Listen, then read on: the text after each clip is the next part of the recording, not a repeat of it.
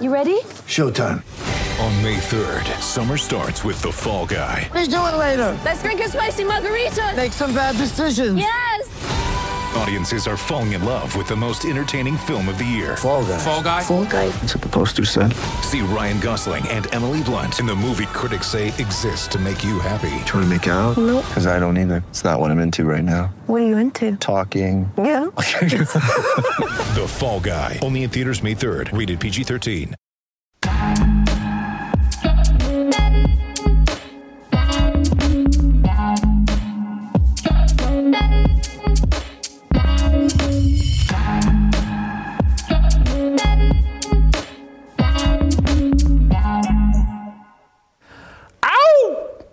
Welcome. Uh, happy day before Thursday.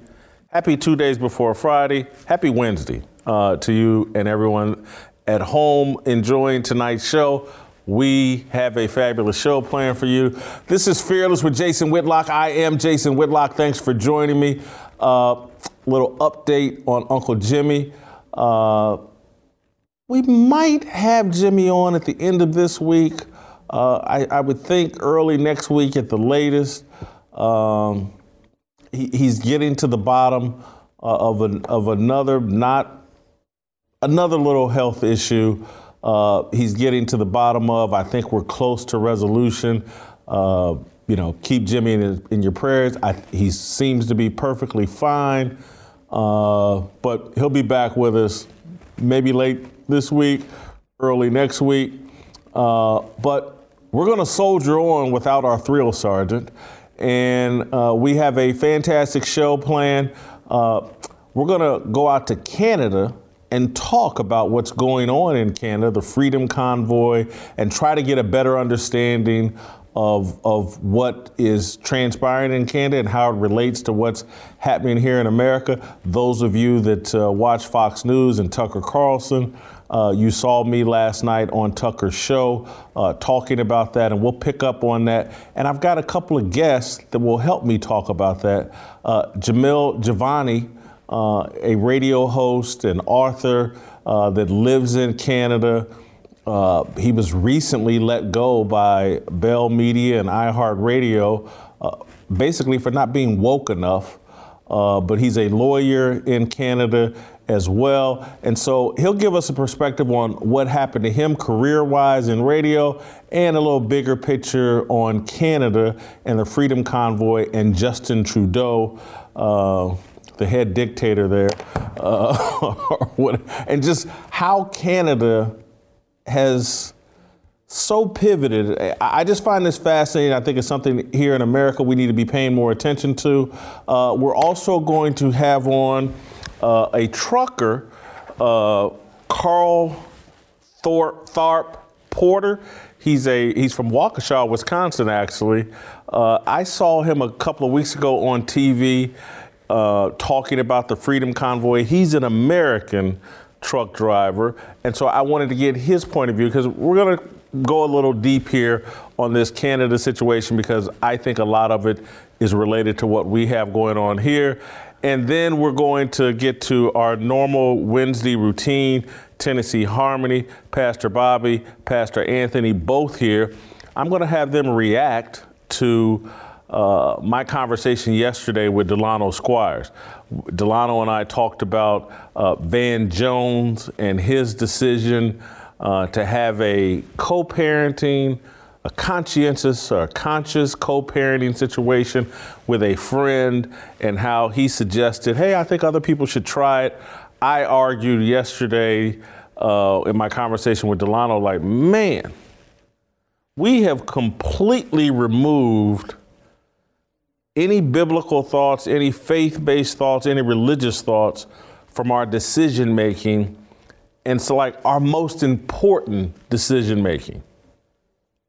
Having a baby, raising a child, is one of the most important things, or maybe the most important thing a human being can do. And we used to be a society that, like, God and faith and Christianity or whatever your religious beliefs factored into that decision making. But things have gotten so secular now It's not even a thought. And and that conversation with Delano from talking about Van Jones then segued into a beef or a Twitter beef. I don't want that's not a real beef, but a back and forth Delano was having over social media with three or four black conservatives, uh, including Pastor Darrell Scott, who were basically defending uh, hip hop and gangster rap music in particular. And so we'll have that discussion with uh, the ministers, Van Jones, and again, because I'm just saying this whole thing with hip hop is just like none of us, none of our thoughts, nothing, everybody loves to wear, or some people do, what would Jesus do? Then we just completely ignore that. That's not a question we ask ourselves. It's whatever satisfies us, whatever makes us happy that's what we believe and that's what we do. And then we like we wear a wrist a wristband that says what would Jesus do, and we do just the opposite. And so, anyway, we'll have that discussion on Tennessee Harmony. But I want to first uh, start off by talking a bit about Canada.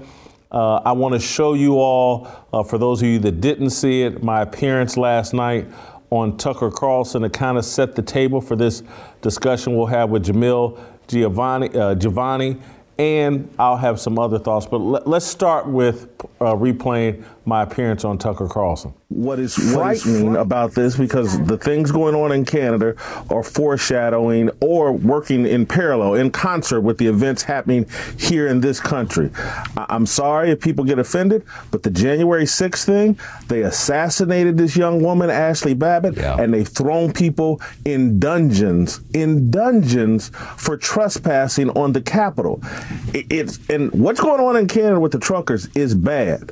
But we have the same style things going on here in America. The opposition to the left and their secularization of American society, the demonizing of freedom. That, that was one in your mono when you start talking about they've demonized freedom. America has been built upon freedom, opportunity, and self determination. That's what made us the envy of the world. They're demonizing all of that. And now the goal in America is equity, inclusion, and diversity. Those things are controlled by elites and governments. Freedom, opportunity, and self determination, that's on you and me as individuals to go get that. And that's why people beat down doors to get in this country. And all of this freedom, opportunity, self determination, all of that goes hand in hand with Christianity, Tucker. And if you go look at Canada, and in the 50s and 60s, that country, like 65% of them went to church regularly on Sundays. They've dropped that down to about 10% now. And so we don't even value freedom right now because we don't understand its importance. And they've handed us equity, diversity, and inclusion, and the the race, religion, and anybody that disagrees with them. Oh my God, uh, there was a swastika, there was a Confederate flag. It's a group of racists. Anybody who loves freedom and, and wants to try to fight to protect it, they're racist, they're sellouts, they're, they're, they're not in line with the global agenda. It's we need to pay attention to what's going on in Canada and pay attention to what's going on in this country we are being bulldozed right now. Those of us that love freedom, opportunity, and self determination and Jesus Christ. It's funny that secular societies have a very tough time preserving human rights. They talk about human rights constantly, but they are always the most oppressive societies, I have noticed. Um, Jason Whitlock, I appreciate your coming on. Look, I, I want to summarize and, and buttress or broaden my point or clarify some of my point about freedom, opportunity, and self determination versus this new standard we have of diversity, inclusion, and equity. And, and that same talking points in Canada as we have here. Diversity, inclusion, and equity aren't really merit based. The, the, a group of elites, a group of people in power get to hand out opportunities and rewards and, and benefits. That's what diversity, inclusion, and equity is about. That there's a group of people that are so special, so elite, so godlike that they get to determine outcomes. And the reason I said freedom, opportunity, and self determination are connected, in my view, Christianity. Because if you adopt Christian principles and then pursue freedom, opportunity, and self determination, you'll win in this country. Barring something crazy happening to you or bad luck, miss, some kind of unforeseen misfortune, the statistics are overwhelming that if you adopt and apply these Christian principles, regardless of your color, this country for the last 60, 70 years, but I, would say even before that, ever since the emancipation, you adopt. Now, again, there were laws, Jim Crow's, and I get it that people's uh, freedom were restricted, but not their success. Everybody loves to talk about Black Wall Street in Tulsa. That was before we eradicated uh, Jim Crow laws. black people were having tremendous success in America despite Jim Crow laws. And that's not me defending Jim Crow laws by any stretch of the imagination. What it is defending is if you adopt Christian principles, and pursue freedom, opportunity, and self determination, this country, the, the, our founding documents, and this will reward you. And the statistics are overwhelming. If you get married, graduate high school, and avoid criminal activity, there's virtually no chance of you living in poverty in this country. The stats, the data, it's the research it doesn't matter your color. Graduate high school and get married and avoid criminal activity. You will not live in poverty in America.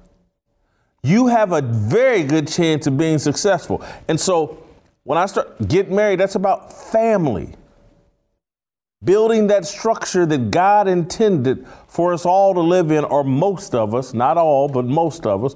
I don't think Paul ever got married, but anyway, you adopt these principles, America works for you.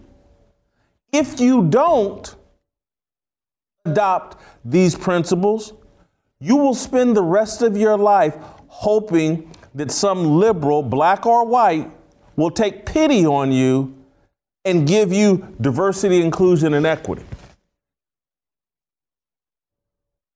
My father did not need racism to go away to build a nice life in America.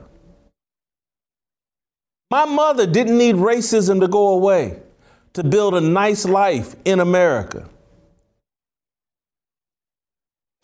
We have this whole thing of like, we don't really believe God and Jesus is enough.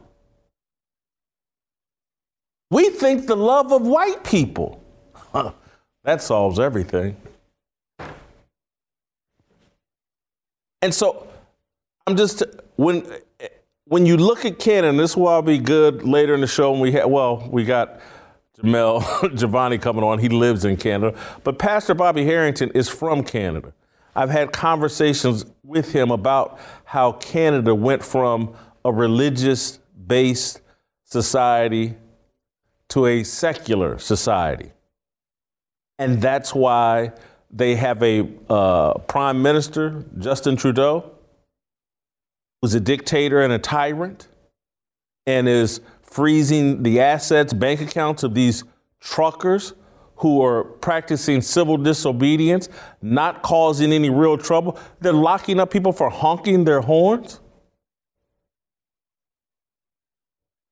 They're talking about seizing bank accounts, that they shut down GoFundMe's in support of these truckers who don't want to have a vaccine mandate. M- most of the truckers are vaccinated.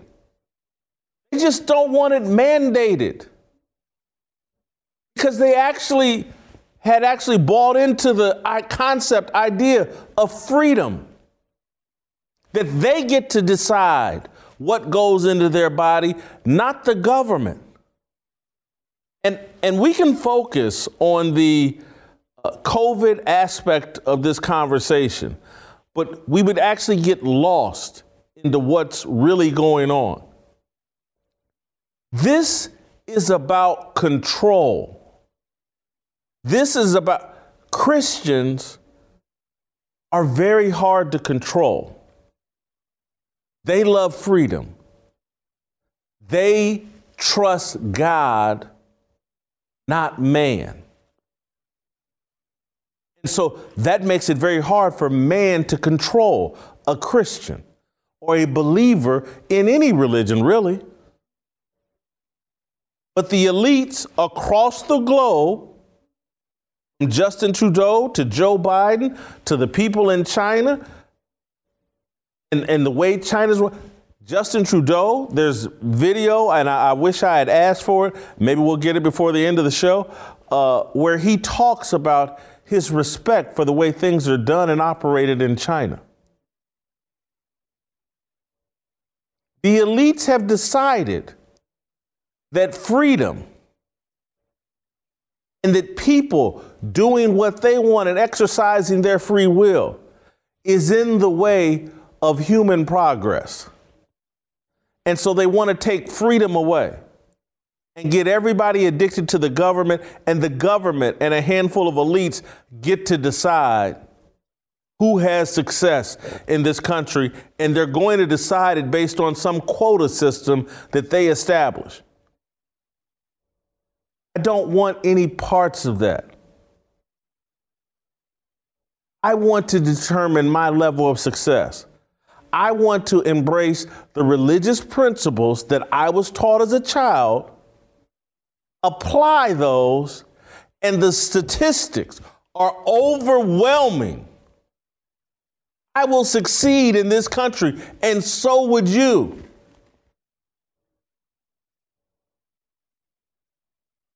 What's going on in Canada, and again, it's going on here in America as well.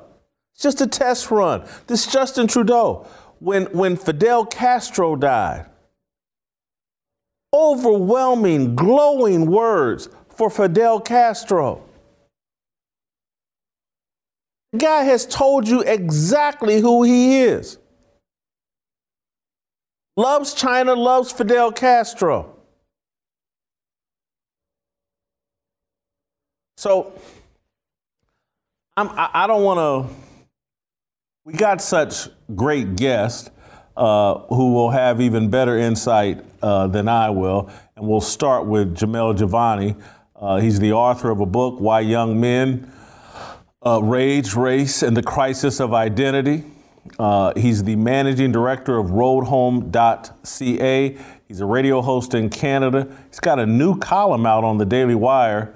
Uh, even black men can be fired for not being woke enough. Uh, Jamil, uh, welcome to the show.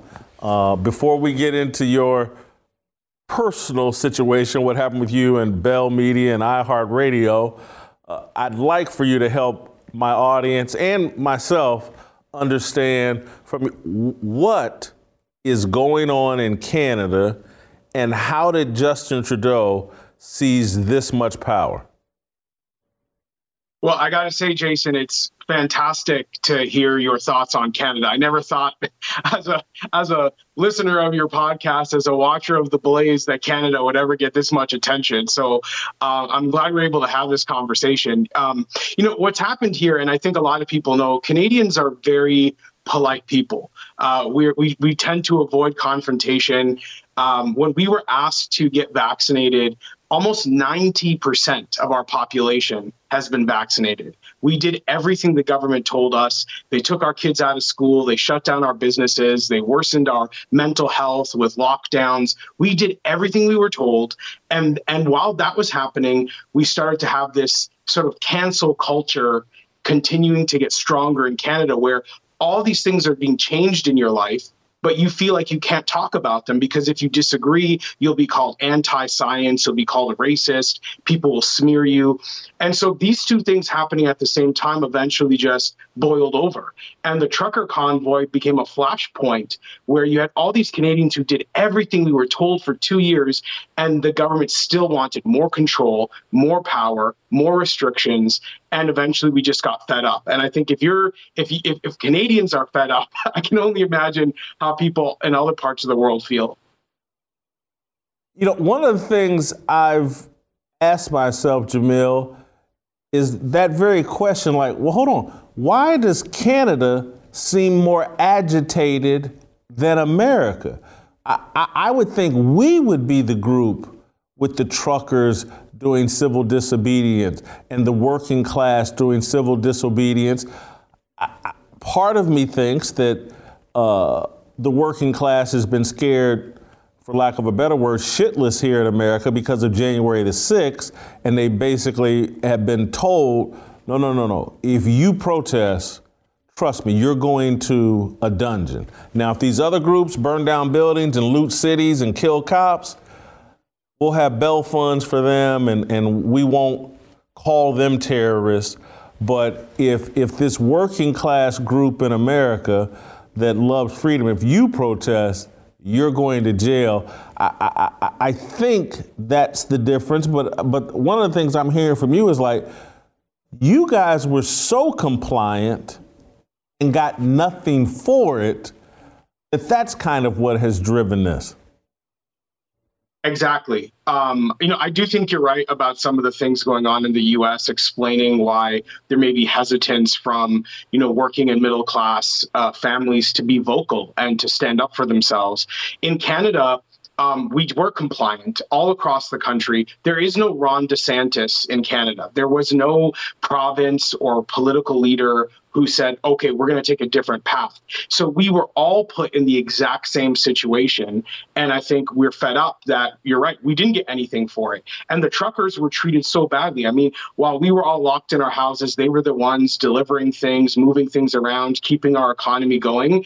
And I think they realized like, if they're not getting any credit for that, and they're still going to have a vaccine mandate imposed on them, then who who's going to get respect from this government? It seems like no one. So I believe that a lot of of um, the the division that exists in Canada is the result of not having more political diversity. And so I think Americans, whether you're a Democrat or a Republican, should be glad for leaders like Ron DeSantis, who actually created a place for people to go. And I know there's other states as well, like Texas, where there was just different approaches to the pandemic. And I think that made for people um, who necessarily didn't want to do what San Francisco or New York City did, at least it has somewhere to go. In Canada, we had nowhere to go. We've been sitting here, regardless of where you live, whether you're in a rural area, an urban area, conservative uh, area, liberal area, we've all been treated the exact same way.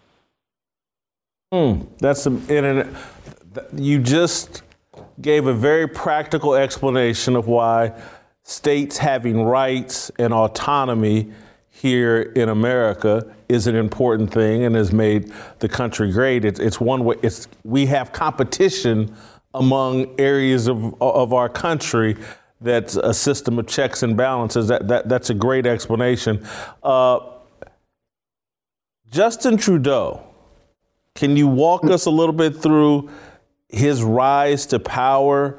And and because you know one of the things I was listening to Tucker Carlson's uh, monologue last night before I came on, and and he he rose to he only got thirty percent of the vote, but through some parliamentary rules or whatever, he he got power. Could you explain Justin Trudeau's power, where he came from? It seems like he comes from a very powerful family. It seems like. Yes, that's definitely true. He's the son of Pierre Trudeau, who is still one of the most famous and well known politicians in Canada. So the Trudeau name goes a long way like uh, you know the clintons and the bushes uh, the kennedys it has that kind of power behind it And the reason why he's able to win elections despite only getting, you know, 30% of the vote is because we have multiple political parties in Canada. So in addition to the Liberal Party and the Conservative Party, we also have a Socialist Party. We have a party that is purely focused on Quebec, our francophone population. We also have a Green Party. So they all divide the vote up enough that Justin Trudeau can kind of sneak his way in without winning anywhere close to the majority of the votes. And that's how he's been able to be successful for seven years now. He's been in power because he's able to kind of game the, the the the system enough where he doesn't need to win over large portions of the population. He just needs the 30% necessary to win. And one of the reasons he gets that support is because his father opened up immigration policy to people like my father who immigrated to Canada from Kenya, for example. And so there are a lot of minority communities, immigrant communities that are loyal to Trudeau and loyal to the Liberal Party because of his father's actions, not because of anything he's done. And I'm hopeful that some of what we're seeing from him now, this sort of power trip that he's on, will show people he's not like his father. Just because his father allowed many of our parents and our ancestors into the country doesn't mean that we need to be loyal to a prime minister that clearly has no respect for our rights. Mm, you just opened up another can and, perhaps an explanation of why our southern border is wide open, uh, that it's a long term play for voters and loyalty. Uh, and that's why we've perhaps relaxed our immigration policies here in, in the U.S. Let me ask you a, a more controversial question, uh, Jamil. Maybe this will get me deplatformed for even asking. but what do you think of the rumors that Justin Trudeau is the son of Fidel Castro? Is there any chance that that's true? Well, you know, the rumors started because of they look similar. Their sort of face uh, in terms of their features and shape. And then also uh, Justin Trudeau's mother, she actually took a trip to Cuba a few years uh, after he was born. So people kind of linked those things to say, oh, maybe it's possible. Um, you know, and obviously those rumors have gotten stronger because he started to govern more like Fidel Castro as well. Um, but I, I, don't think there's any truth to them. But I do think, as you mentioned earlier on in the show, he has spoken glowingly about Fidel Castro. When Fidel Castro died, he talked about him like you might talk about your father. So I think a lot of Trudeau's behavior has sort of added fuel to that fire. But there's no reason to think it's actually true. It is just, uh, I think it is a good way, though, to point out some similarities to how they've approached governing, including just hostility to free speech, which is one of the things that I find most frustrating about Justin Trudeau. He seems to be a very anti free speech politician. The is there a light at the end of the tunnel as it relates to Justin Trudeau? When's the next election? Will, will he be in trouble? Uh, is there any chance that Canada moves on from Justin Trudeau?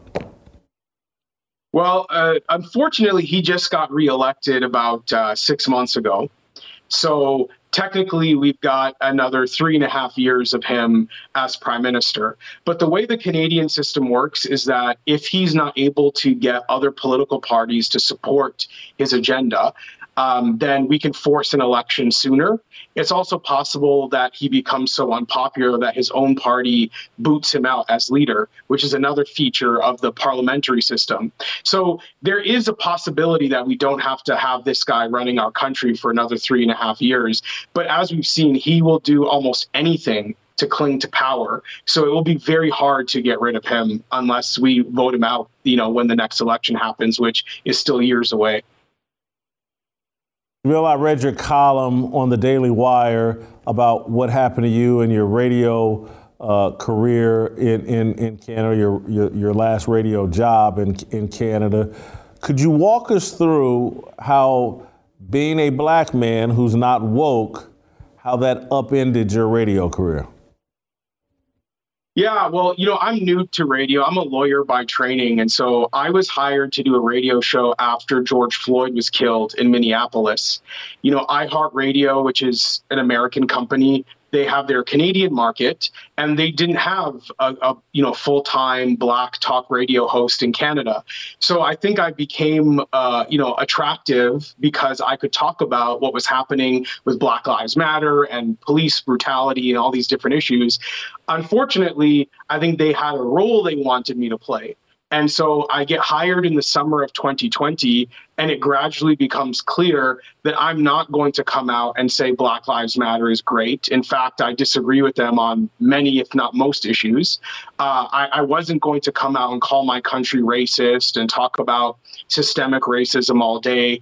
Um, and, and I think as it became clear I was not going to fit the liberal stereotype that iHeartRadio and Bell Media, I think, wanted in Canada it started to get uh, you know hostile. Like i could feel the tensions growing between myself and some of the executives who were unhappy about the things i was saying.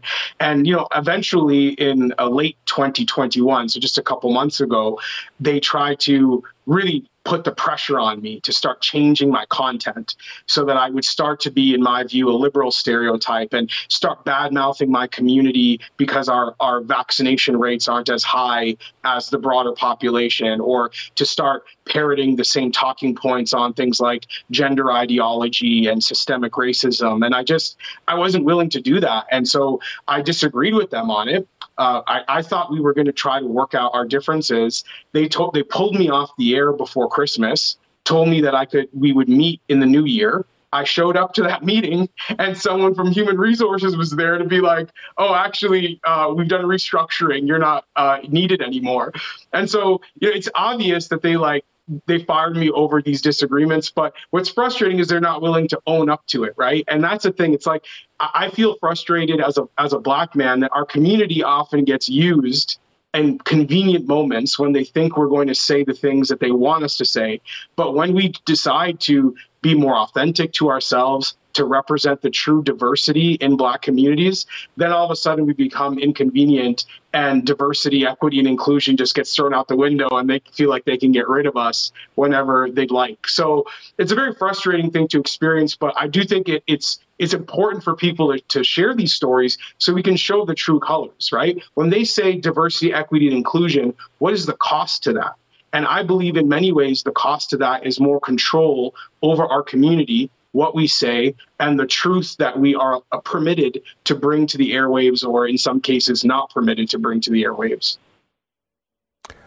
Well, one of the things you said early in that answer was they wanted you to go on air and talk about the systemic racism of Canada, and they wanted a very negative conversation uh, about Canada, and that basically there was an edict I've read in your column for virtually all the shows to hop on board, and we're all going to pump this message. For me, have I, I visited Canada. I used to live in Ann Arbor and would go up to Windsor, you know, all the time. Uh, but re- you know, I, I don't know a great deal about Canada. What I do know is that, like, uh, during slavery, black people escaped to Canada. It was the, the, the, the notion was, the belief was, things are better in Canada. Black people are treated better in Canada. And so it's kind of shocking for me to hear that, like, Canada is being accused of being having this long history of systemic racism where, you know, I didn't think Canada was utopia, but I thought its history would make it be portrayed was different than American history, and therefore Canada would be regarded as different than America as it relates to this whole woke narrative of systemic racism and years and years of oppression and blah. So I, am just. It, it, what's the what are the allegations? What's the evidence? What's the backup that Canada is this racist country? It's a great question, Jason. I think part of the reason why things like uh, George Floyd being killed in Minneapolis had such an impact in Canada is because, you know, we we borrow the American conversation about race and we sort of force it through the mainstream media into our country. So, you know, George Floyd being killed had a bigger impact in Canada than any incident I can uh, recall of police brutality or alleged racism or whatever the case in our entire country in my lifetime. And that's because we are so fixated on wanting to compare ourselves to the United States. So a l- large part of it is just almost you have these activists in the U in Canada who when they see their American brethren sort of getting excited about an issue, uh, getting uh, upset about something. They want it's almost like they just want to play the same role here, and they force us to adopt the same sort of political debates, even though our countries are quite different. So that's one of the reasons. But the other thing is that there is this sense that Canada is illegitimate, being pushed by many of the social justice activists because we are supposedly a colonial state and I think that's a big part of where the allegations of Canada being racist comes from. That because uh, the British and the French came to Canada, uh, had uh, conflicts with indigenous populations, took control of the land, built a country, that somehow that foundation makes us an illegitimate nation. And that's one of the things that I find myself as a black man whose father immigrated to Canada just a few decades ago from Africa.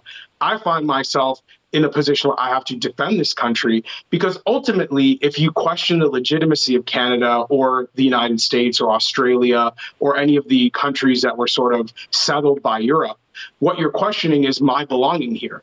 Do they want me to go back to Africa? Do I have a place here if this country is illegitimate.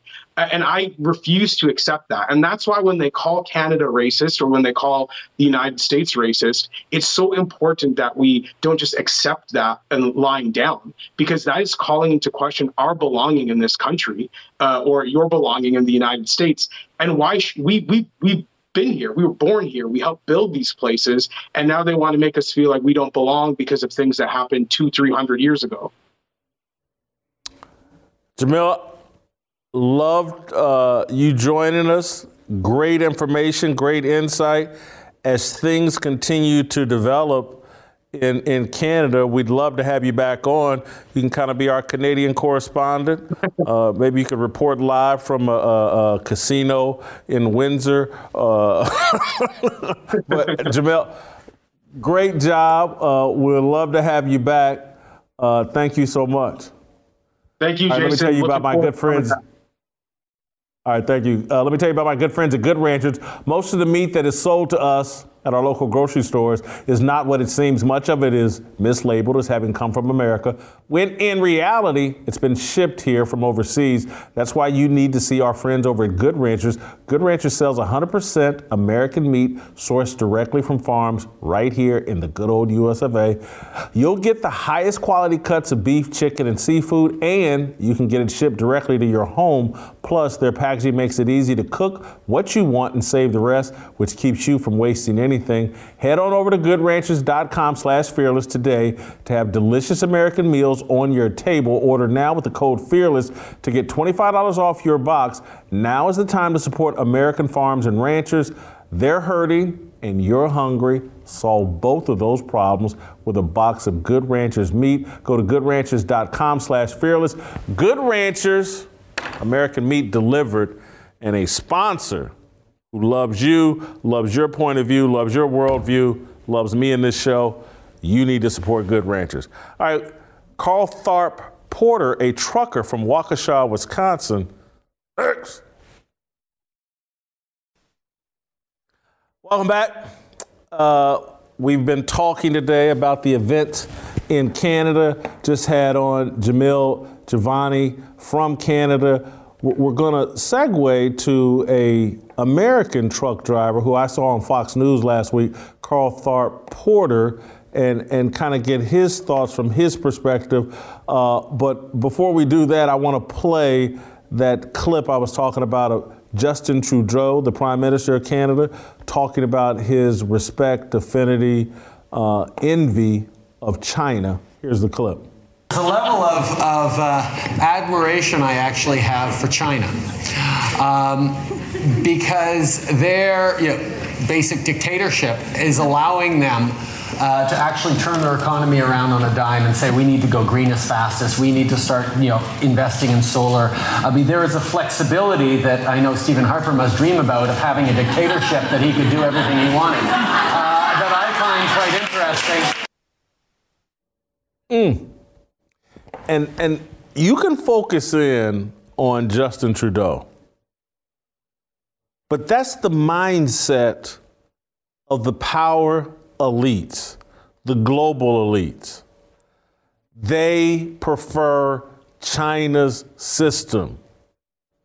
That's why our system, our country, is completely under attack and being framed as the most racist, evil, wickedest thing in the history of the planet. Because the global elites want to go the communist dictator route. And if they can convince you that America is a complete and utter failure, a racist hellhole that's irredeemable,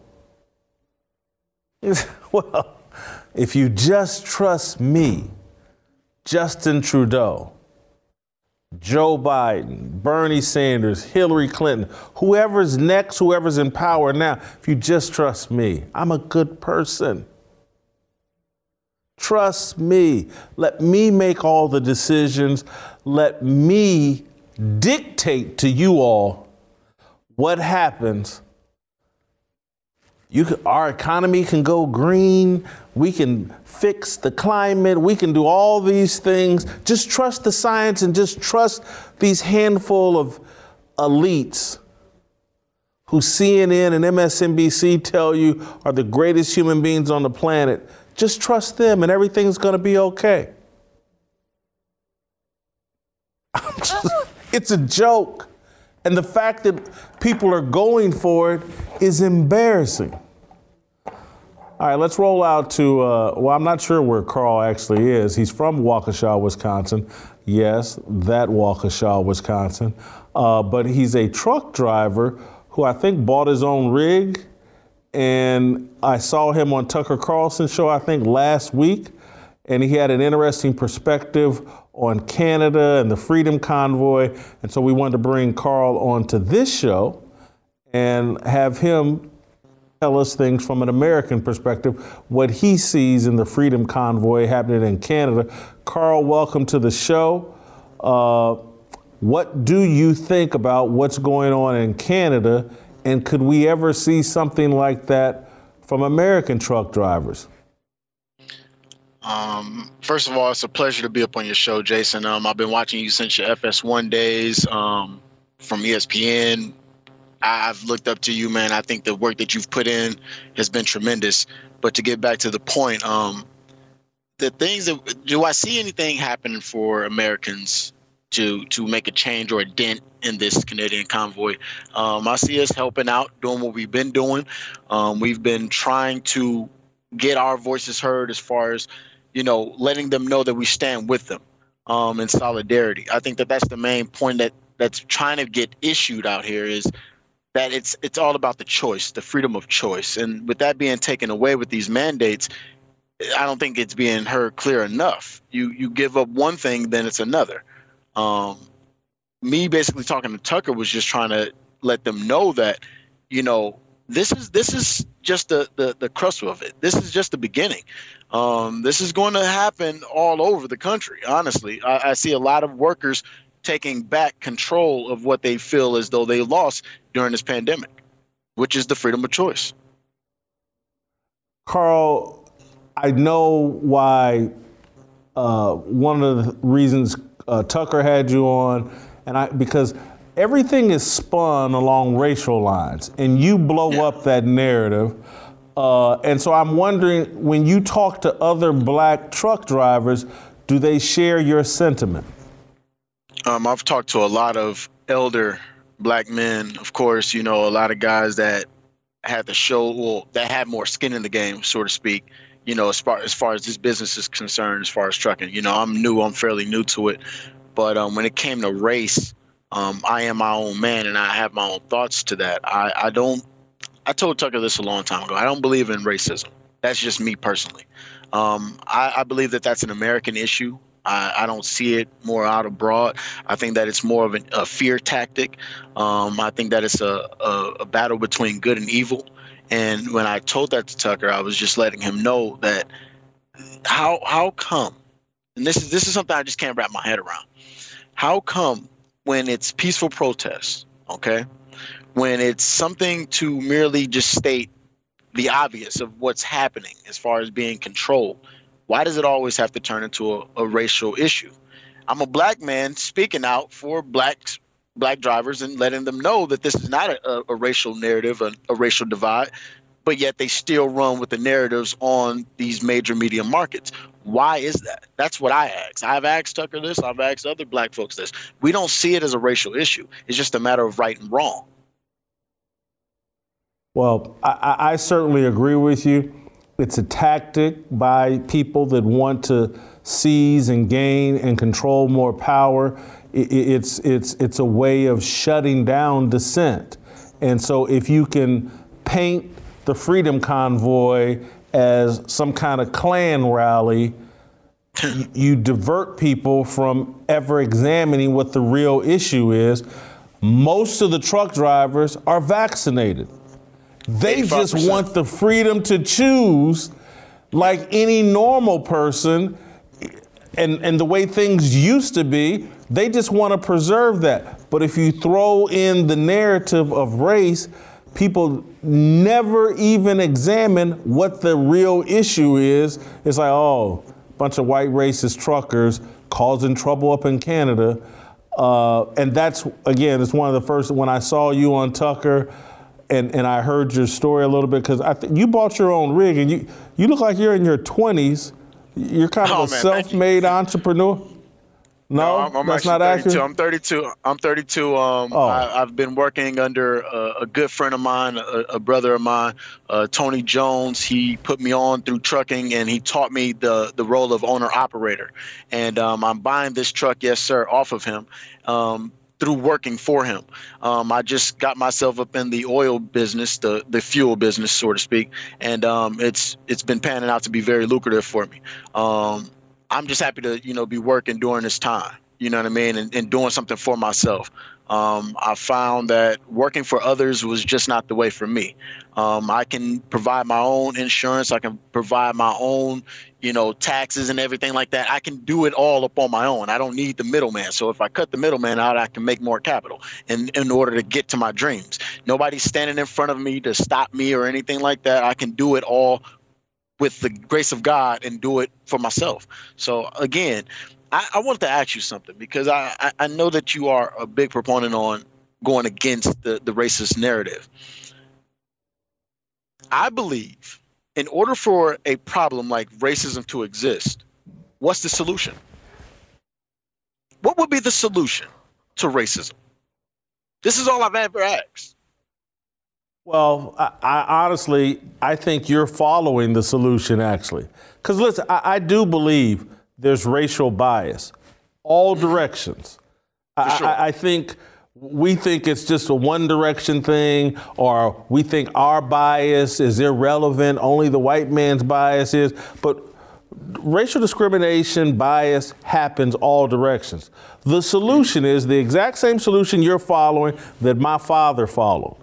I'm going to start my own business. I'm going to be my own boss. I'm going to handle my taxes, insurance, and blah, blah.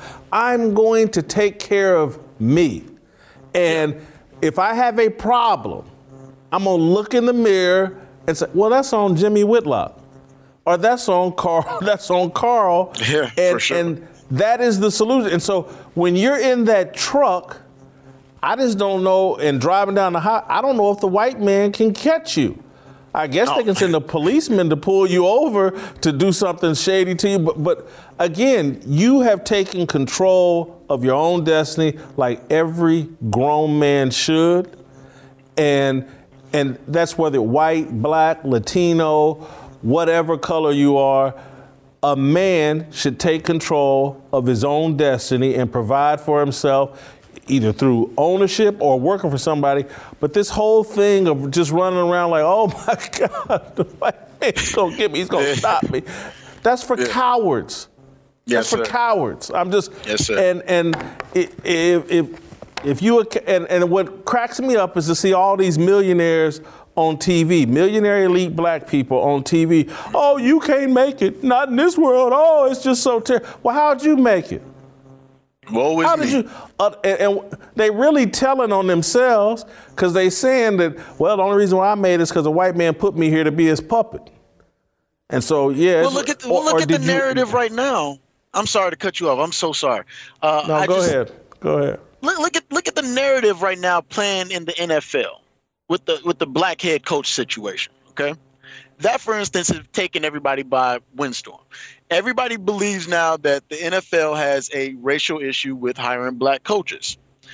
But if you look at it, if all the players are predominantly 75% African American, why isn't it that the top five black athletes in the NFL, why don't they just boycott? Why don't they just stop? Or why don't they just take their product elsewhere? If there's such a problem with the NFL, why not just move your product? Even in the NBA, if you you have billionaires in the NBA, LeBron James is a billionaire. If you took Not LeBron quite, James, but I hear you. But you know, well, you know what I mean by by the. Let me the- clarify your point. wall. Let me clarify your point. Yeah. Let, let me clarify sir. your point. What you're basically saying, 70% of the NFL is black. If the black sir. players wanted more black head coaches, they would let it be known. If they were willing Yes. to take a knee and join Colin Kaepernick uh, over George Floyd or one of these other drugged up criminals that uh, resisted arrest, and I'm sorry, those are facts.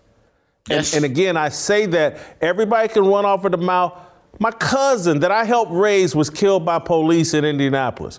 So don't nobody come to me with this bullshit like like I don't know the pain and, and they all and, and and all these celebrities acting like, oh, they're just so tore up over George Floyd. No, you're not. Right. That's a lie. No, you're not. I was tore up when my cousin got killed. yeah. But I know how you put yourself in position to have that kind of beef with the police. So, b- bottom line, if they can do that for George Floyd, they could do something for Brian Flores. They could do something for Eric Bieniemy or whomever, but they're not doing it.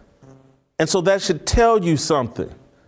And and that a lot of it's just a media generated created narrative to draw to drive ratings and clicks and you know what, Carl, Yeah. we're gonna have you back on the show because I can see you like to talk sports and everything else. You're gonna be I our love it, trucker on the road, and, and we'll we'll let you we'll let you tell us what's it, going baby. on out there in America. Uh, but thank you so much, Carl. You know, made Jason, me cuss you, on a day in Tennessee Yeah. Harmony. Uh, I heard I got my I ministers you, coming on out and cuss. Uh, uh, Hey, I almost blurted you God's out not like done this. with me. Yeah, yeah. I almost blurted you out. God's not done with me. He's still working with me. Thank you, Carl. Yes, sir. Uh, we'll fo- we'll circle back. I want to tell you guys about uh, CBD. Over 90% of doctors say their patients have used CBD to treat a health condition. That speaks volumes about how safe and effective it can be. Let me tell you about CBD. CBD, CBDistillery.com. With over 2 million customers and counting, CB Distillery is the source to trust. Do you have sleeping problems?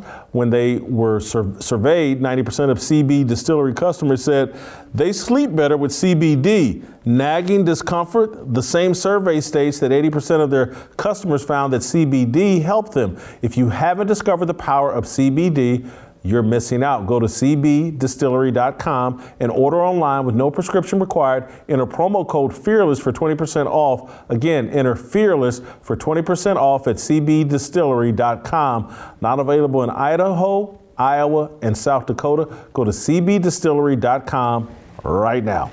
All right, Tennessee Harmony. And I'll have the pastors pray over me for my cursing. I apologize. Pray for myself. I need forgiveness. I need Jesus. All right, Tennessee Harmony. Next.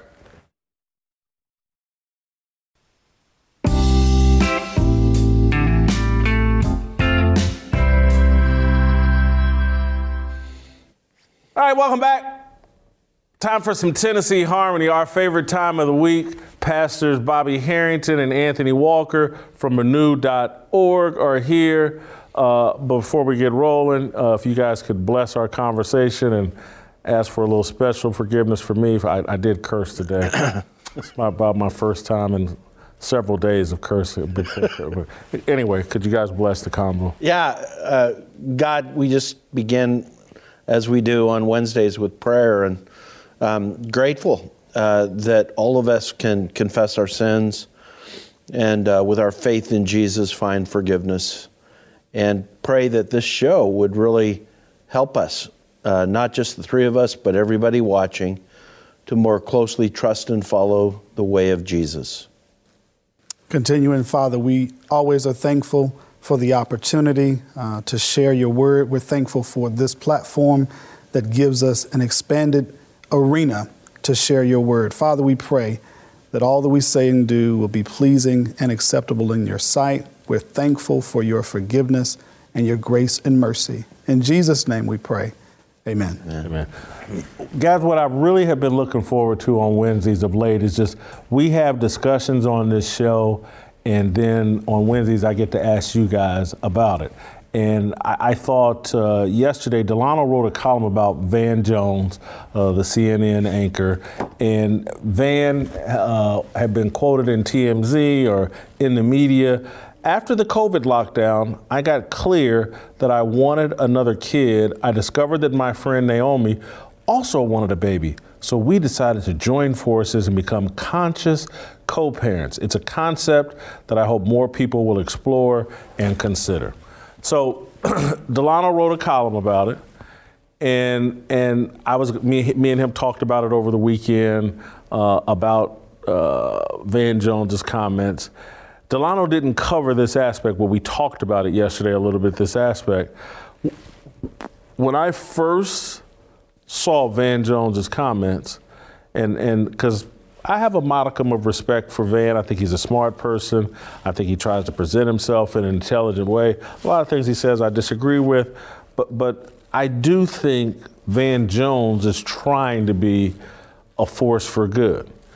I, I know nothing about him if he has any religious beliefs, but the first thing I thought was like, man, our society has moved to such a place that God's prescription for family, God's prescription for almost anything is of no concern to us. And I, I, you know, I'm 54 and I just remember like, we don't have shotgun weddings anymore. Not that shotgun weddings were ever a good thing, but they were a byproduct of the fact we were such a Christian culture, Judeo-Christian culture. We are, are that people felt if you have a kid, that's serious. You better get married. And now it's not even a thought. And, and Van Jones uh, is a concept that I hope more people will explore and consider. That, that to me is like unwittingly, I don't think Van Jones knows it, or maybe he doesn't care, but that, that's almost like, hey, I'm the devil, and you know what, you guys, just go out and decide, you and a friend over lunch, y'all decide y'all want to have a baby, go ahead. Conscious co parent. I, I just, anyway, I, I hear that and I just, man, this country's moved so far just in my lifetime. Yeah, you know, when I heard it, I shook my head in shame. Uh, I feel similarly about Van. I've looked at him to see, he seemed like he got a lot of intelligence. Uh, he's, uh, with the views that he espouses, you know, he thinks it out. He, you know, all that intelligence is fine. Uh, but a friend of mine has a phrase. He says, faith doesn't make sense and sense doesn't make faith. In other words, your intelligence doesn't necessarily equate to your faithfulness in God. So the fact that he's such an intelligent guy, it doesn't necessarily mean that he understands what God has and what God's designed for the family.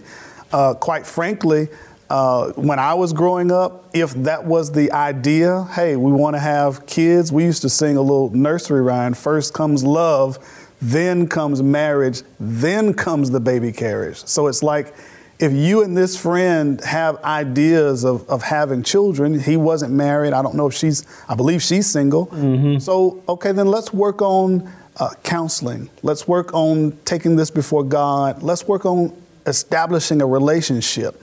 My first, you know, feeling on this, I feel bad for the child.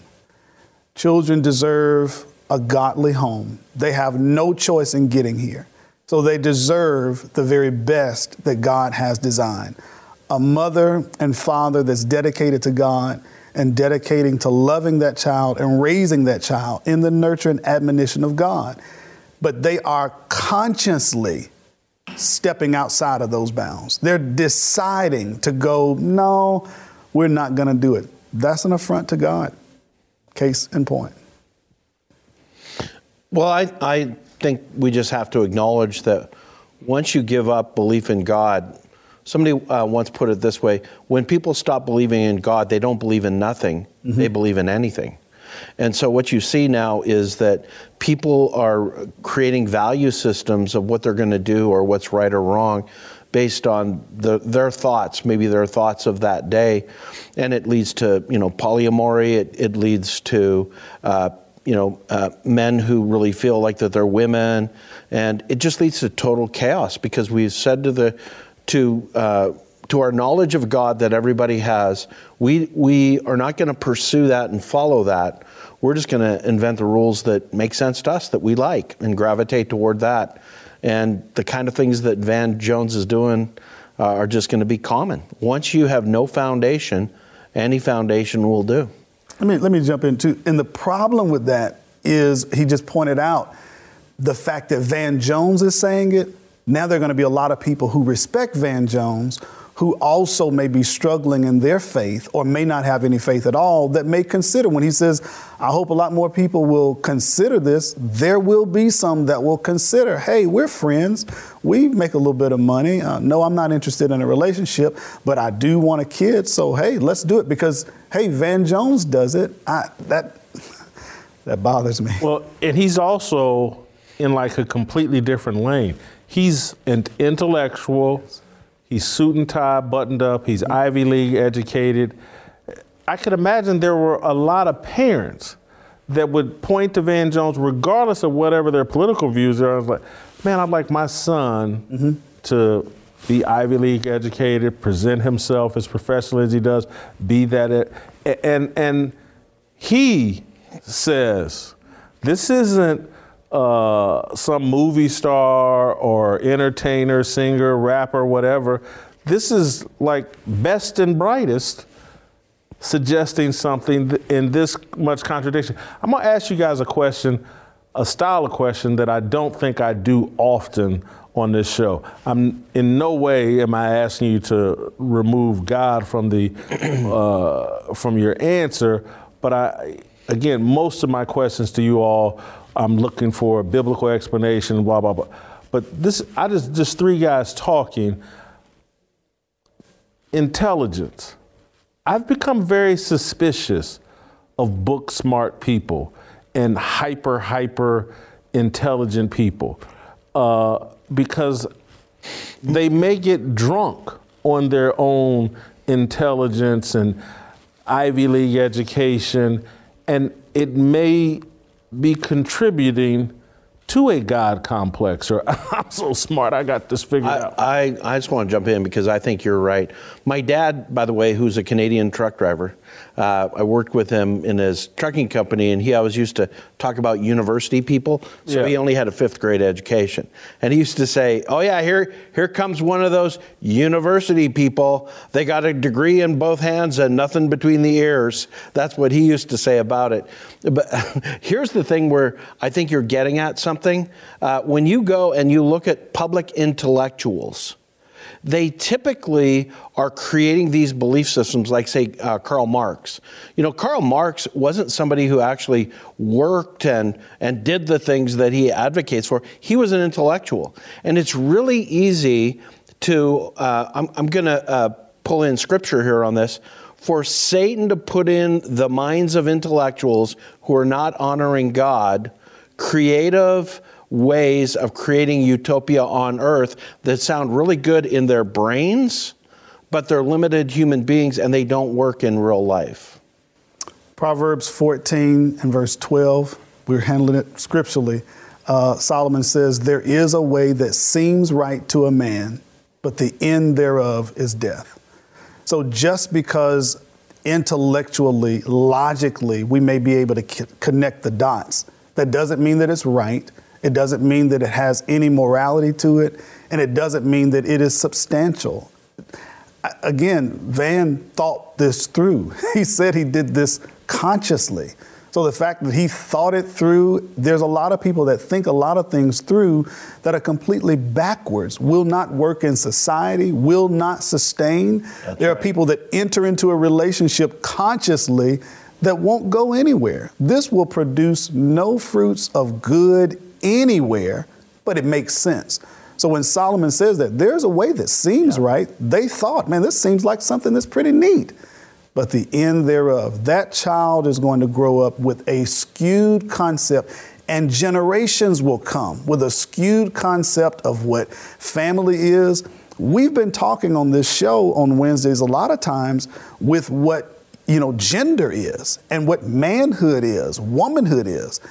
Soon, and we're already in the midst of it, we're going to have to decide what is a family. Yeah. Because now family could be two dads, a mom, uh, and two people that don't know what they are, and several kids. Like, what is that? So, this arrangement, again, intellect. I hear your I hear your point. Sometimes we can be so smart. You talk about your father. My grandmother would say we can be so smart that we're smarter than God. Yeah. Okay. We That- I that- thought him. Go ahead. Yeah. No, no, I just wanted to add this.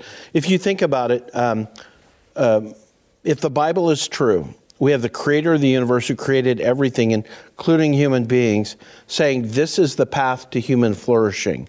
It's by obeying my commands.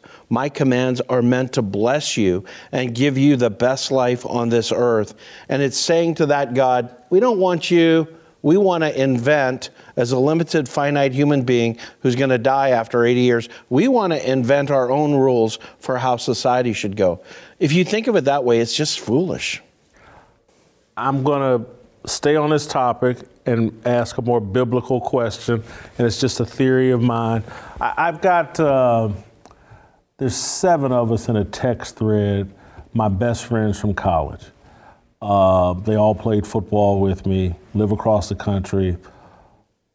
Yeah, I'm the only single one in the group, all married, all successful.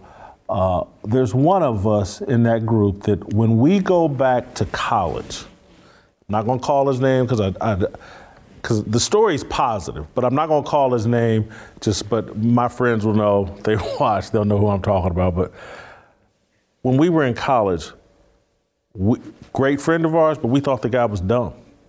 Uh, I, in college, I can't remember. It was him and another guy that got in an argument. One of them misspelled cat, and uh, this dude. And again, because that's we're 54, he's probably 55 now, and so what, that's almost 40 years of friendship, or I've seen 35, 36 years of development. This dude is so grounded in the Bible. He's the smartest person in our thread. Mm. He and and I've commented on it like this dude's wisdom is so beyond mm-hmm. everybody else's. And literally, I've watched this guy go from we making fun of him, he's our friend and everything when we dumb, dumb, dumb, to like, this is the smartest guy in our group. And it's all from a biblical knowledge. There's so much wisdom. And so that's what I look out into the world and see. People are running up incredible debts trying to get these college degrees. And I've watched, and you know, this dude got his college degree, football scholarship player, but I've watched somebody study the Bible and go to church and build a family and that's smarter than all of them. He's now he started his own uh, business that's doing well. Uh, and so I, I literally say to people, it's a, been a kind of a running joke of mine, like um, the Bible will put 30 to 40 points on your IQ. I like that. That's great. Yeah. You know, there's a verse in the Bible, Colossians in chapter 2, it says, In Christ dwell all treasures of wisdom and knowledge. Mhm. And God's given this to us to build our lives. Paul, who wrote that, um, dealt with a group at the time called Gnostics. And Gnostics were a people that thought that the more knowledge they obtained, the better or more like God they were. They all were on a knowledge base. And Paul refuted their knowledge with God's word and God's truth. And so when you tell that story, that, that's, that's evident that we, when we attempt to take ourselves from God and we think, well, God is just our source of knowledge, I can get knowledge apart from Him, you may get book smart, but you will lose the wisdom. And if you don't have wisdom to know how to use what little knowledge you have, you will educate yourself out of a relationship with God. I've got some friends here in Nashville, very successful, uh, that have predominantly homeschooled their kids and aren't sending them to college. It, this is very intentional, and it it sounds these and these are wealthy people, very super successful. They're not sending their kids to college. What do y'all think of that? There could be a, a basis for it. I, I, may know who you're yeah, you do. talking mm-hmm. about um, because this is a family that kids are just sold out, yeah. you know, for the ways of Jesus. Um, the other thing is college is changing right now. So as a parent, I would want to know how can I set my kids up for long-term success, and if they're really devout Christians. Uh, they, they may be doing some stuff that right now will make a huge impact, you know, over the next 10, 20 years if if it's me, I'm also going to want my kids to make sure that they get a well-rounded education for life, but that doesn't have to be at college. There's there's a bunch of different ways to get that. My my encouragement has shifted over the years. Early on, I would have told kids, you know, hey, get your education, go to college, get a good job, et cetera, et cetera. Over time, I'm still focused on them being learners and more so emphasizing readers. Now, obviously, we're talking about understanding and studying God's word as a basis. But as far as formal education, be sure to learn. Don't just go there, but be sure to learn. But now I'm pushing more. You have the opportunity to start your own business. And, and I really, I mean, I'm on our youth group.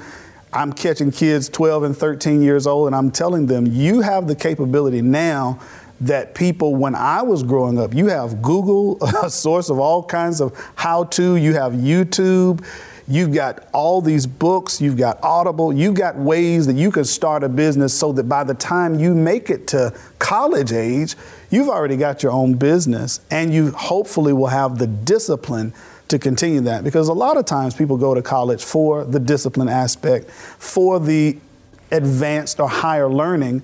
But if you train those skills younger, uh, they may be at that point where I, you know, I've already got a business. I'm, I'm good to go, and I'm going to take this to the next level. The other point I would make during my era, you went to school for the social aspects as well and it was like a good place to hunt for a spouse. Yeah, honestly, you know, uh, the, a lot of women went to go get their MRS degrees or whatever, uh, and and now though, things are so secular on college campus that you. you it's like, is it really the hunting ground yeah. for, for for that? And does it prepare men really to stand on their own two feet? Because you know college campuses are not the most masculine places in the world, and everything is geared towards women. That you know, two thirds of uh, college campuses now it's uh, two women for every man, every man in a lot of places. It's been a young men are just dropping out uh, in huge numbers. I wanted to circle back to a passage that, uh, that relates yeah. to what you're talking about. It's from 1 Corinthians chapter 1. It goes, Where is the wise person? Where is the teacher of the law? Where is the philosopher of this age? Has not God made foolish the wisdom of the world? For since the wisdom of God, the world through its wisdom did not know him. God was pleased through the foolishness of what was believed, that is Jesus, what is preached, to save those who believe. He goes on and says, The foolishness of God is wiser than human wisdom, mm-hmm. and the weakness of God is stronger than human strength. Yeah. And I think it ties right into what you're saying. Certainly. So, the other thing that Delano and I talked about uh, in depth was he got into a back and forth with some black conservatives uh, over the Super Bowl halftime and gangster rap. And at one point, uh, he's talking with, I think, a guy, Jeff from the right, and maybe a, a woman named Sonnie Johnson. But at one point, uh, Pastor Darrell Scott jumped in. And Darrell Scott is uh, somewhat well known because he's a friend of President Trump's black pastor. And he jumped in uh, to Delano's comments and, and tweeted, name one secular music genre that doesn't promote negative elements of culture they promote, be it drinking, drugs, fighting, gambling, promiscuity, or whatever. Every music genre, pop, rock, country, R&B does it. Why are only blacks criticized for it? Delano tweeted back, I draw a very bright line between drunken bar fights in, in country and promotion of murder in rap. Same with women in old glory swimsuits dancing in front of Kid Rock and Nelly swiping a credit card down a woman's backside. It, Delano's point is like, there's all, we're having a conversation about rap music, gangster rap music, what's appropriate, and we always want to deflect. We never want to actually, because he kept asking one guy the same question over and over again, and the guy would never answer. And so yesterday, I want to play the clip from yesterday on the show where Delano talked about the deflection. When it comes to rappers, what we do, we hold up the fact that they donated seven, Dr. Dre donated $70 million, I think, to USC. Um, some Snoop does Pop Warner football stuff. Meek Mill does things for kids in Philly. And I'm just asking myself, how is it that we have become so comfortable playing the harlot for such a cheap price? That's one of the things that we need to figure out as a community. Because if, if, if this is what we're doing, if we're saying we are willing to ingest, not just ingest poison, but defend the sale, the glorification, the commodification of cultural poison in our community for 30 plus years, and we'll do it because a few uh, black men become millionaires and, and even fewer black women become millionaires, then we're just we're lost. And I don't care how many elected officials you rep- you get elected, um, how many conservative politicians take office in the House and in the Senate. If if we can't decide whether you know our, our public image deserves to be protected or not, then we're lost. And and Jason, one of the ironies is that some of these same people the moment they hear Candace Owens make a cross comment, if she says, if she if she mentions the fact that you know the, the homicide uh, rate among both in terms of victims and perpetrators among you know black folks is far disproportional to our, our you know population percentage, they jump up and say, "Oh man, she she bashing black folk in front of white people. She making us look bad." But then when you have artists doing this, and again, this is their this is their main vehicle. This is their main contribution to society.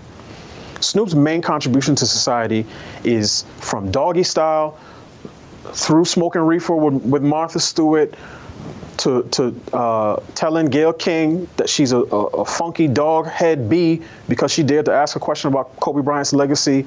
And in between that is all types of B's and H's. In between that is showing up to the VMAs with two black women on dog collars. In between that is him bringing a pimp, Bishop Don Magic Juan, to BET and MTV and platforming this person. And when when we hear the things that he's done, we respond with a collective shoulder shrug. This is an area that I'm very well versed in and I'm very passionate about. When, when I uh, know a topic, it increases my passion.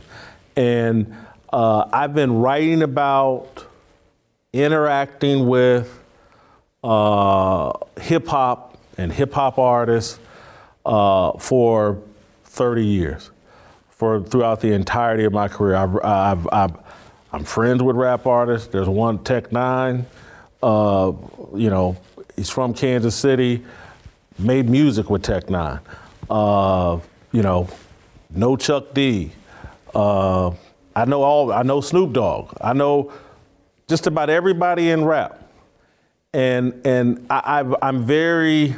Um, the entire time, my relationship with rap has been love hate. Love it. That's why I'm friends with Tech N9ne. I, I know all the songs, blah, blah, blah. But I've always, and this is what has put me at odds with a lot of rappers, always been highly critical. Like, this is crazy. This is uh, an abomination. This is, we look crazy loving this uh, and supporting it and defending it. And just as I've matured, I've, I've stepped further away. But, you know, I done had rappers, you know, lay some real threats on me. Uh, and th- these rappers don't play. A friend of mine, uh, former colleague, friend of mine, Jesse Washington, used to run Vibe magazine. He nearly got beat to death by a rapper. Uh, so, anyway, I, it, it, it's I was reading Darrell Scott's comments and the deflection.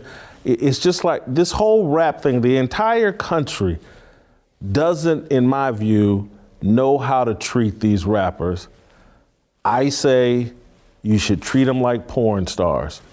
It's Hugh Hefner, it's Jenna Jameson, it's Ron Jeremy. Yes, their music is popular. Porn is very popular. The music's very popular because we are a sick society and we love sick stuff. I, I your thoughts as ministers. Uh, let me ask, just as you go there, how how do we handle porn? Like, there, not just porn as in the illicit stuff, but even the things that look that way, they're glorified. Like, as we say, sex sells. If we want something to be promoted well, we, as a society, meaning, you know, we put something. It may not be illicit, but it may be something that's visually attractive. You say when you say do them the same, what do you mean by that? what I mean by that is Instagram models. Mm-hmm. That's a version of soft porn. Gotcha. Or whatever.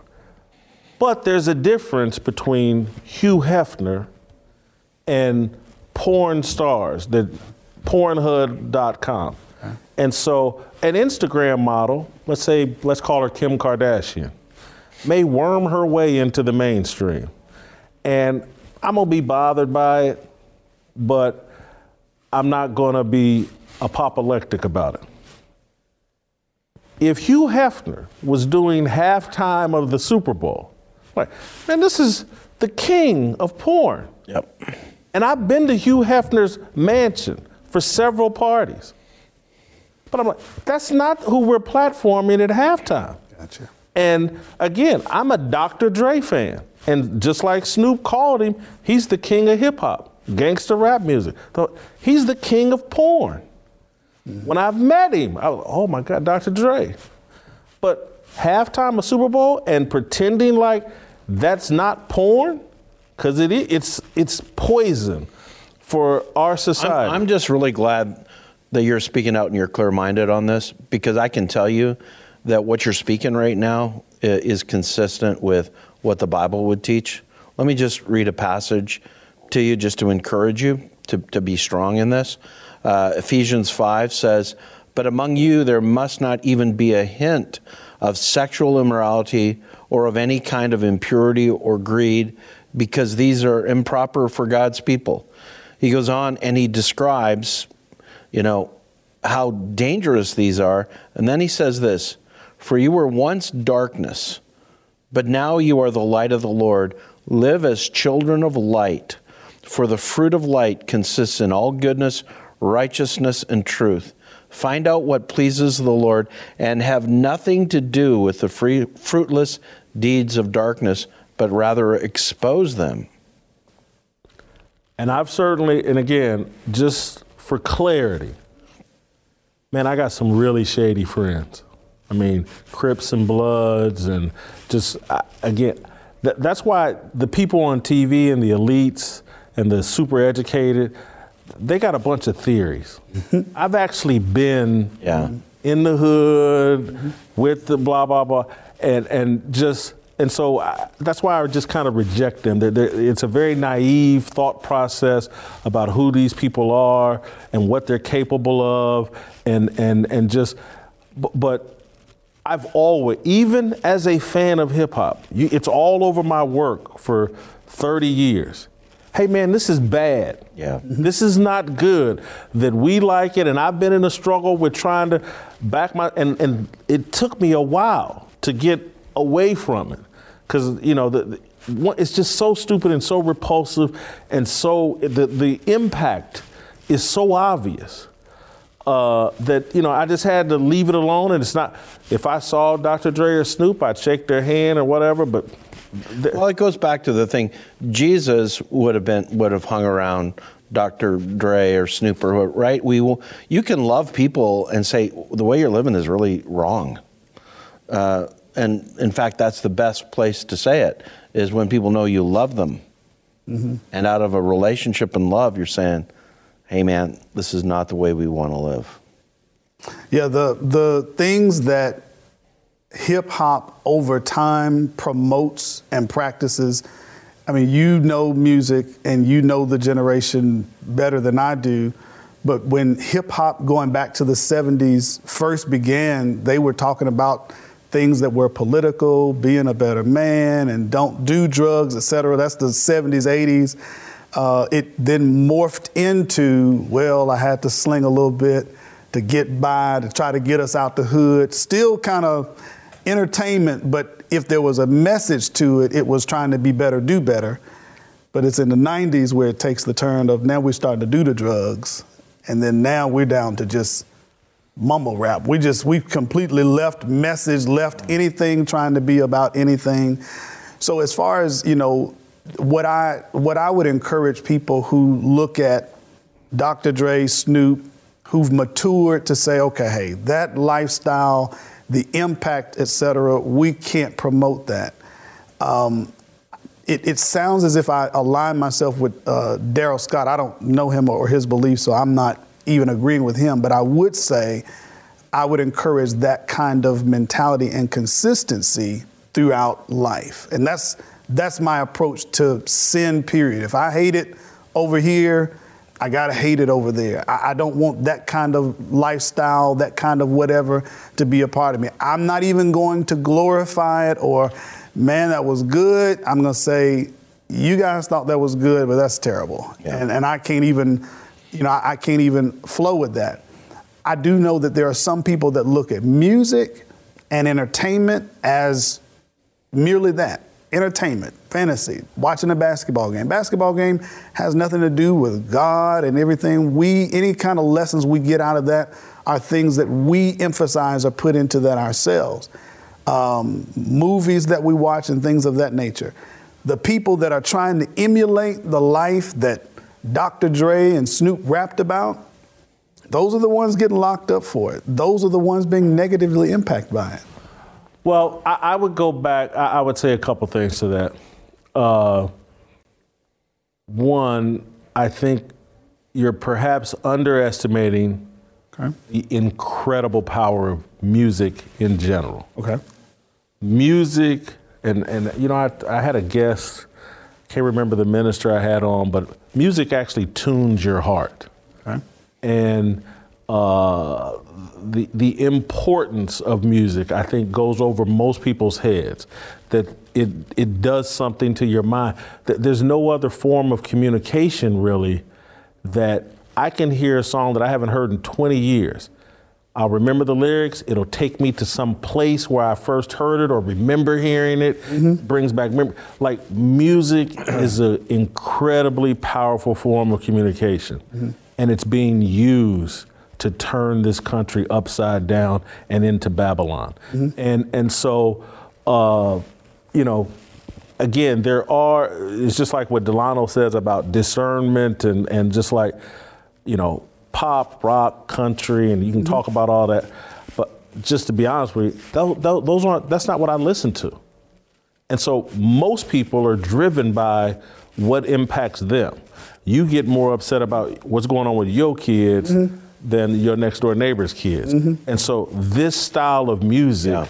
is again when you go to and again I don't know if you how much you lived in the world before getting into ministry, but when you grow up your whole life where everybody's dancing to hip hop, and so when your whole 18 to 25 year, 26 years old, going to clubs mm-hmm. that mm-hmm. you have to go through metal detectors Yeah. to get into because generally if there's not metal detectors everybody's going to be so riled up in there and the music plays a part in it. And trust me, i've been to the parties with Yeah. Suge Knight and these guys and all the bloods and the crips in there. The music gets you riled up and the next thing you know everybody's scattering for the door because shots are being fired that's not commonplace where they're playing. Now they may have bar fights at country music stores, hmm. but but in hip hop where they constantly talk about shooting each other, Sure. the nightclubs that play that constantly have shooting problems to the point that you have to walk through a metal detector to get through the door. Yeah. And so the music, there's a reason why at churches y'all play gospel music. It's part of the strategy God intended to communicate his message. Trust me, the devil has a strategy too. Oh yeah. And Dr. Dre and Snoop are a part of that strategy. And the music that they produce, they're tuning people's hearts to death and self destruction. and it's just, it, it's really, I'm again, and I'm so down the rabbit hole on this for 30 years and have, I, I, I tried to this morning find, I wrote a piece with one of the New York originators of hip hop music. This was mm. years ago. I mean, one, and I, I can't even remember the guy. He lives in Africa now. I hunted him down in Africa. And he talked about why, and he's one of the original Sure. people of hip hop. He talked about why he walked away from the music. Because it's satanic. It, this is crazy what they've done. And again, if they had put Chuck D out there at Super Bowl, because that's where the music, and, and I'm going on too long and we're going to wrap up here, but that is what actually happened, because and I've written about this before. Hip hop was actually very conscious, very uh, promotion of black self respect. Uh, there used to be rappers that went to college, and hip hop was on the verge of being this very positive force. And then out of the West Coast came a group called NWA. And they did a song called F the Police. And then every other song on that deal was even far more pornographic and debaucherous than that. And it completely changed hip hop. Everybody went that direction. And Chuck D becomes an afterthought. And KRS One becomes an afterthought. Mm-hmm. X Clan becomes an afterthought. The College Boys become an afterthought. Big Daddy Kane, uh, Kool Moe Dee, it- afterthoughts. And then the next thing you know, you had to be a gangster, a drug dealer, and a killer to be a major rap star. And here comes Biggie, Tupac. Anyway, guys, thank you so much. We done went long here, longer than I anticipated. Could we play some tomorrow? Uh, we can get out of here and we'll see you tomorrow.